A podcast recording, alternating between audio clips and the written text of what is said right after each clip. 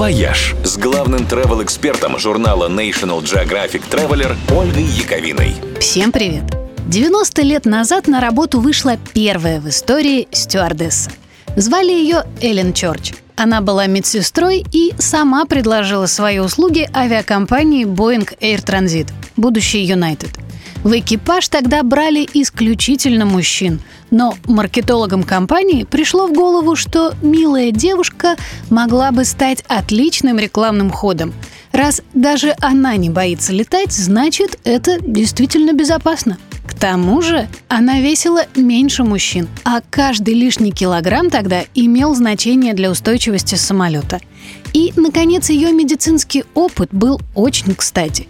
В те годы в полете безбожно трясло, пассажиров укачивало, и медсестра действительно могла пригодиться. Так что 15 мая 1930 года мисс Чорч вышла на работу, и уже через пару месяцев выяснилось, что маркетологи не ошиблись.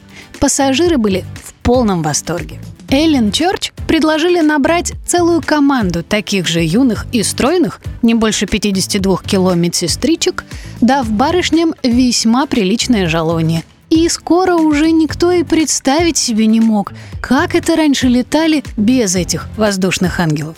Требования к ним, кстати, были строже, чем к моделям.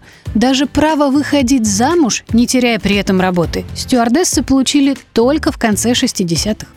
Сегодня им уже куда проще, хотя по росту по-прежнему есть ограничения. Стюардесса должна быть не ниже 160 сантиметров, иначе она не достанет до багажных полок, и не выше 175.